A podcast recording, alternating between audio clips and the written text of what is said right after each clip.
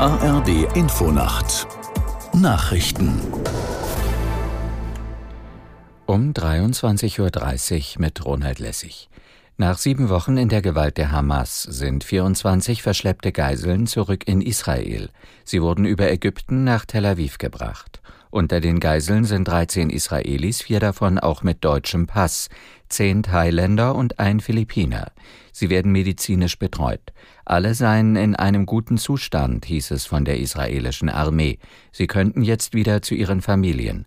Israel entließ im Gegenzug für die freigelassenen Geiseln 39 palästinensische Frauen und Kinder aus Gefängnissen. US-Präsident Biden hat sich nach der Freilassung der Geiseln erleichtert gezeigt. Gleichzeitig machte er deutlich, dass dies erst der Anfang sei. Heute früh war eine viertägige Feuerpause im Gazastreifen in Kraft getreten. Aus Washington Katrin Brandt. Die ausgedehnte Waffenruhe schaffe die Möglichkeit, dringend benötigte Nahrungsmittel, Medikamente, Wasser und Treibstoff zu den Zivilisten in Gaza zu bringen. Keine Minute werde vergeudet, um, wie Biden sagte, unschuldigen Palästinensern zu helfen, die der Hamas völlig egal seien.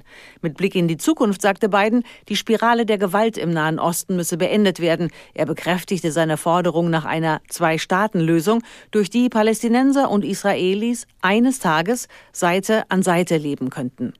Die Strom- und Gaspreisbremsen sollen Ende des Jahres auslaufen. Das kündigte Finanzminister Lindner an. Aus Berlin Martin Polanski.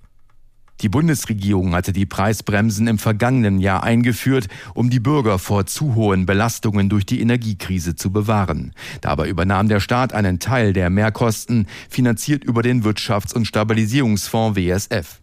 Im Deutschlandfunk sagte Lindner, der WSF werde zum 31.12. geschlossen, danach würden keine Auszahlungen mehr daraus erfolgen. Damit reagiert Lindner auf die Entscheidung des Bundesverfassungsgerichts zum Bundeshaushalt.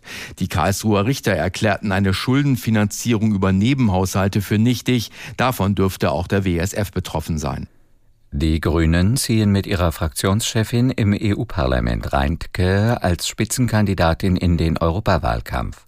Die 36-Jährige aus Gelsenkirchen erhielt auf dem Bundesparteitag in Karlsruhe rund 95 Prozent der Stimmen. Reintke sagte, im kommenden Jahr werde man mit aller Kraft gegen einen Rechtsruck im EU-Parlament kämpfen müssen. Zuvor hatten die Delegierten in Karlsruhe die grünen Parteivorsitzenden Lang und Nuripur im Amt bestätigt. Das Wetter in Deutschland. In der Nacht zeitweise Schauer, Schneeregen oder Schnee. An den Alpen schneit es durchgehend. Tiefstwerte 6 bis 0 Grad. In Bayern minus 6 Grad. An der See und im Bergland Sturmböen. Am Tage Regen oder Schneeregen im Erzgebirge und an den Alpen länger andauernder Schneefall. Im Norden zeitweise heiter. Minus 2 bis plus 9 Grad, zum Teil stürmisch. Das waren die Nachrichten.